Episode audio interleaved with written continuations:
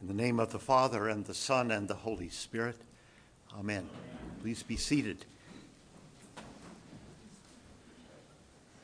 The earth will wear out like a garment, and they who dwell in it will die in like manner, but my salvation will be forever. The collect today speaks of gracious promises. Whether I like it or not, this is a gracious promise that seems to have been made to me and to you and those others around this wearied and weary earth who choose to gather together in the Lord's name, Jesus Christ, who choose to stand together on this earth and acknowledge his lordship over it, come what may, and who at times feel like we are standing together against this earth to make that affirmation Jesus is Lord now of everything. Yes, it's wearying, wearing, wearing out at times to be so over against everything.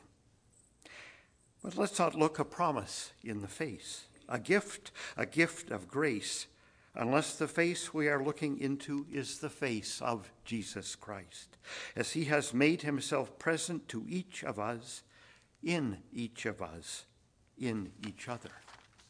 Now I look into my face and I am not so sure. But I look into each of yours and I am positive. Grace is promised, grace is given here and now. Promised, yes, and that means there is more to come, more grace, and more of the face of each and every one of you than I can face right now. Thomas Merton said that when we get to that place, when we have faces, when we get to heaven, or this earth renewed and restored to a glory only hinted at in its present and former existence, whichever comes first, when we get there, there will be not much of you and I there. That's not meant to sap the sweetness of what I'm trying to do here, but to sour it a little, make it tart, tart and tangy with a little vitamin C. When Thomas Merton was asked, What do you think heaven is like? he said, Well, one thing is for sure, there won't be much of you there. By you, he meant me. There won't be much of a lot of things we're trying so hard to hang on to here, there, and think we are taking with us there when we're not and maybe taking them here a little more seriously than we ought. Lift up your eyes to the heavens and look at the earth beneath, for the heavens vanish like smoke, the earth will wear out like a garment, and those who dwell in it will die in like manner. But my salvation will be forever, and my righteousness will never be dismayed. By heavens, Isaiah does not mean heaven. He means the atmosphere, the air we breathe, the limits of our aspiration and our expiration. Jesus sets this up in his little contretemps with Peter. Who do people say that I am? Who do you say that I am? You are the Messiah, says Peter, the anointed one, not a prophet appointed by God who sees it happen and says so, but a Savior anointed by God to make it happen so. And then the bonus when Peter gets it right. Blessed are you, Simon Bar Yonah, for flesh and blood has not revealed this to you, but my Father who is in heaven.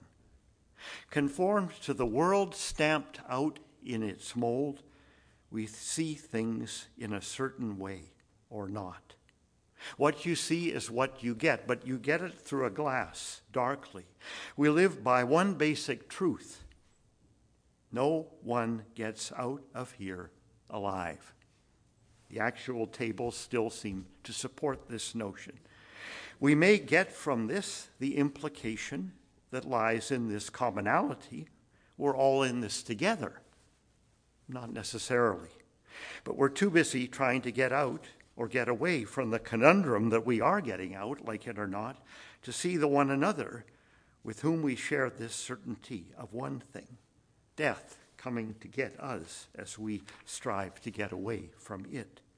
We try to pursue what happiness we can then within this closed world, come what may, come what will. And that pursuit tends to make us selfish. It must, unless we see this connection. Why not pursue the happiness of others instead of your own? Sacrifice your own if you like. There's no way out, and we're in this together. Let's be in this together for one another.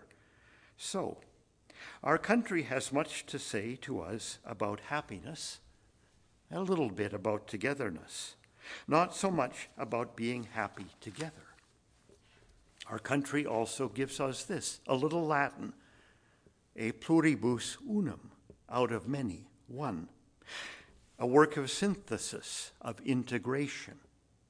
Many are brought together to make one, like cords twisted together. And that work of synthesis, of coming together, requires sacrifice, self sacrifice, the giving up of many cherished hopes and dreams, many of which define us, seem to make our personal identity, make us what we are over against one another for the sake of one another. Again, when Merton was asked, What do you think heaven is like? he said, Well, one thing is for sure there won't be much of you there. A pluribus unum, out of many, one. But we live, the world lives, by this motto. It's reverse. Et pluris ab uno, many out of one, in which the uno is numero uno, number one. We each are number one in a world of one, safely insulated from anyone else. And we try to think better and better of ourselves as we try to make everyone around us just like us. A work of analysis, then, of separation, of taking apart. From one, make many, who are like the one from which they were made, all alike. For we like those who we are like who like us because we are just like them. Disintegration separates the unlike one, and self sacrifice becomes sacrifice, plain and simple, into the volcano with the scapegoat, the one who stands out. Paul says, Don't sacrifice one another. Don't sacrifice to one another. By the mercies of God, present your bodies as a living sacrifice holy and acceptable to God. Your mind has been transformed, says Paul, in Christ, renewed. May be ready for a work of integration, a building up by putting together with others. But this work is a hard work because we do not come preformed like Lego, modular, and ready to snap together. We work very long and hard the work of a lifetime on a good fit. We never quite get there. More and more of us is trimmed off, sublimated, sacrificed, until there's nothing left, almost.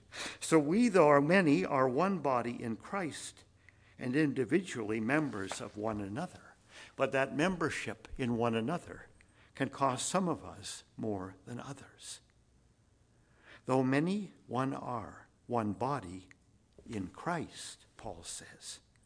Leave aside what we can do on our own together. We belong together. We long to be together, yes, almost more than anything, with one another, but also and especially with Christ. So we, though many, are one body in Christ and individually members one of another. Paul takes this language of the body to town in another text, 1 Corinthians 12, for which I see all of these gestures leading. And I quote The eye cannot say to the hand, I have no need of you, nor again the head to the feet, I have no need of you. On the contrary, the parts of the body that seem to be weaker are indispensable. If one member suffers, all suffer together. If one member is honored, all rejoice together. Now you are the body of Christ and individually members of it. we're left with a paradox, of course. We are the whole, we are the members, the pieces that make up the whole. We have to be who we are called to be as a piece, then we have to be fitted together somehow into a whole. That's more than any society can or has ever been able to do. How to make that fit, that synthesis. The trouble, friends, for us today as we wend our way to heaven, whether in the church or in the world, in the body or out of it, is this to get along? No, to belong together, to get together, to stay together, to work together for Christ. We need a work of synthesis to pull us together and bind us together and build us together. Following the world's best wishes for harmony, we have become more and more disembodied. And everything in our culture, even these most well meaning gestures to safe spaces and political correctness, is making us more so, not pulling us together, pushing us apart with walls of insulating cotton wool between us. So we will never touch, not in irritation, not in tenderness, not in intimacy, not in love. It's a beautiful thing. It's designed to protect us from ourselves and create a world of no risk. But there is risk in love. There is risk in tenderness, risk in intimacy. No, not just risk, a guarantee that we will hurt one another in the loving of one another. And it's a fool's errand to think we'll get out of here without that pain. And Jesus Christ has not provided for that. We can try to manage our differences with what we have, play safe, keep safe, and use what we see to get something safe, maybe. We can turn to one another to get it to work. It won't. Or we can turn to Christ return to Him some way. He is our only hope, if that is our future. We can try to think better of others, less of ourselves. His grace will go a long way to helping us with that. But in heaven, where we long to be, we will be together, like it or not, with other sinners in recovery, now healed for good from whom we sought by every means in this life to get away. There will not be much of you and me in heaven. So I pray. But we will be all there, you and me, ready to begin again and again in Christ's forgiving love. We seek his mercy, not his justice. And we pray that there will be more time more grace and more, mus- more, more mercy to get, to get to the real you and me, little as it is that, hidden from one another, we sought to pry free.